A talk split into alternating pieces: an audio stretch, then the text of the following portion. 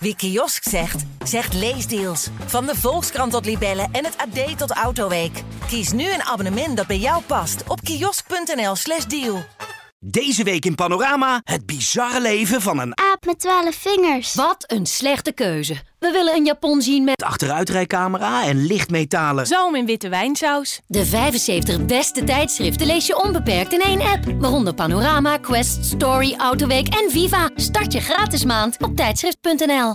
Iedere week op viva.nl en nu ook als podcast een erotisch verhaal opgebiecht door een Viva-lezeres. Deze week mijn eerste orgasme. Ik praat er nooit zo gemakkelijk over en kwam al helemaal liever niet met mijn probleem naar buiten. Maar laatst is mij iets overkomen waar ik echt blij over ben en wat ik maar al te graag met je wil delen. Klaarkomen door penetratie was niet aan mij besteed. Misschien herkenbaar, maar ik heb meer nodig om tot een hoogtepunt te komen dan alleen maar een stijve pik in mij.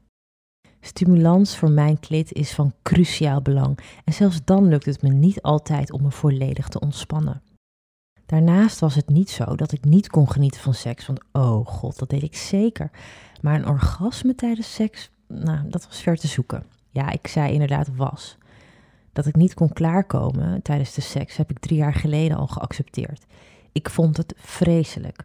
Maar ik vond het nog veel erger dat het me niet eens lukte als ik het bij mezelf probeerde. Avondenlang lag ik in bed met mezelf te spelen en probeerde ik een hoogtepunt te bereiken.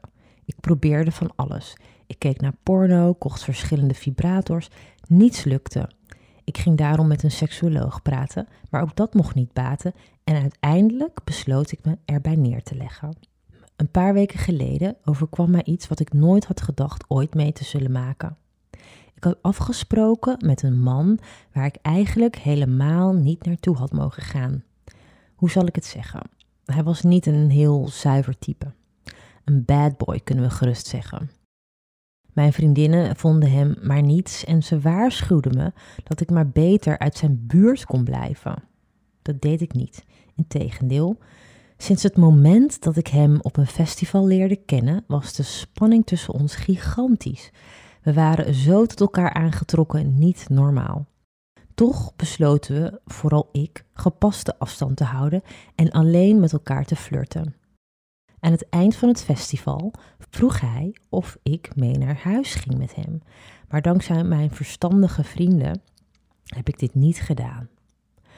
We hielden de dagen erna contact via Instagram en de seksueel getinte berichtjes gingen over en weer.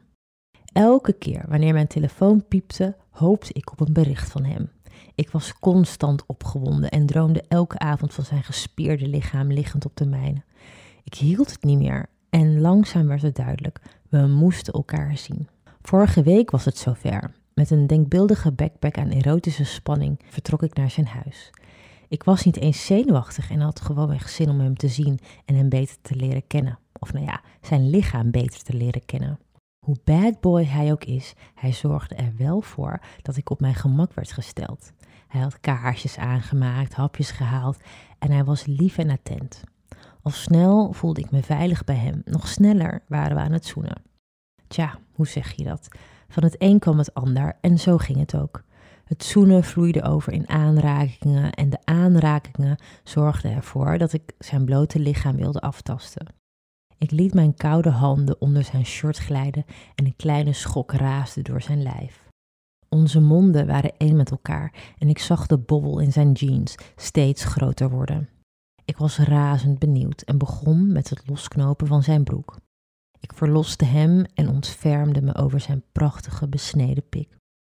Ik wilde naar beneden gaan om hem te verwennen met mijn mond, maar ik kreeg de kans niet. Hij legde een vinger op mijn mond en trok mijn shirt uit. Oké, oké, dacht ik. Hij was hier de baas. Ik liet het over me heen komen en terwijl hij aan mijn tepels zoog, schopte ik mijn schoenen uit en maakte ik mijn broek los. Voor ik het wist, zat ik op hem en bepaalde ik het tempo. Nu had ik de touwtjes in handen. Met zijn handen op mijn heupen liet hij me volledig mijn gang gaan. Het voelde goed, echt heel goed. Ik dacht nergens anders meer aan en was volledig aan het genieten. Opeens voelde ik tintelingen in mijn lichaam die ik nooit eerder had gevoeld. Ik dacht, wat? En begreep niet goed wat het was. Kom maar, laat jezelf gaan. Wees niet bang. Ontspan, fluisterde hij in mijn oor. Ik deed wat hij zei. Reed op hem steeds sneller, op en neer.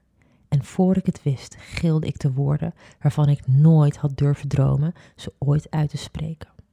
Ik kom. Het was het fijnste gevoel wat ik ooit in mijn leven had mogen ervaren. Ik was dus zonder dat ik het door had voor het allereerst in mijn leven tot een orgasme gekomen. What the fuck? Ik was zo opgelucht en blij dat tranen van geluk over mijn wangen rolden.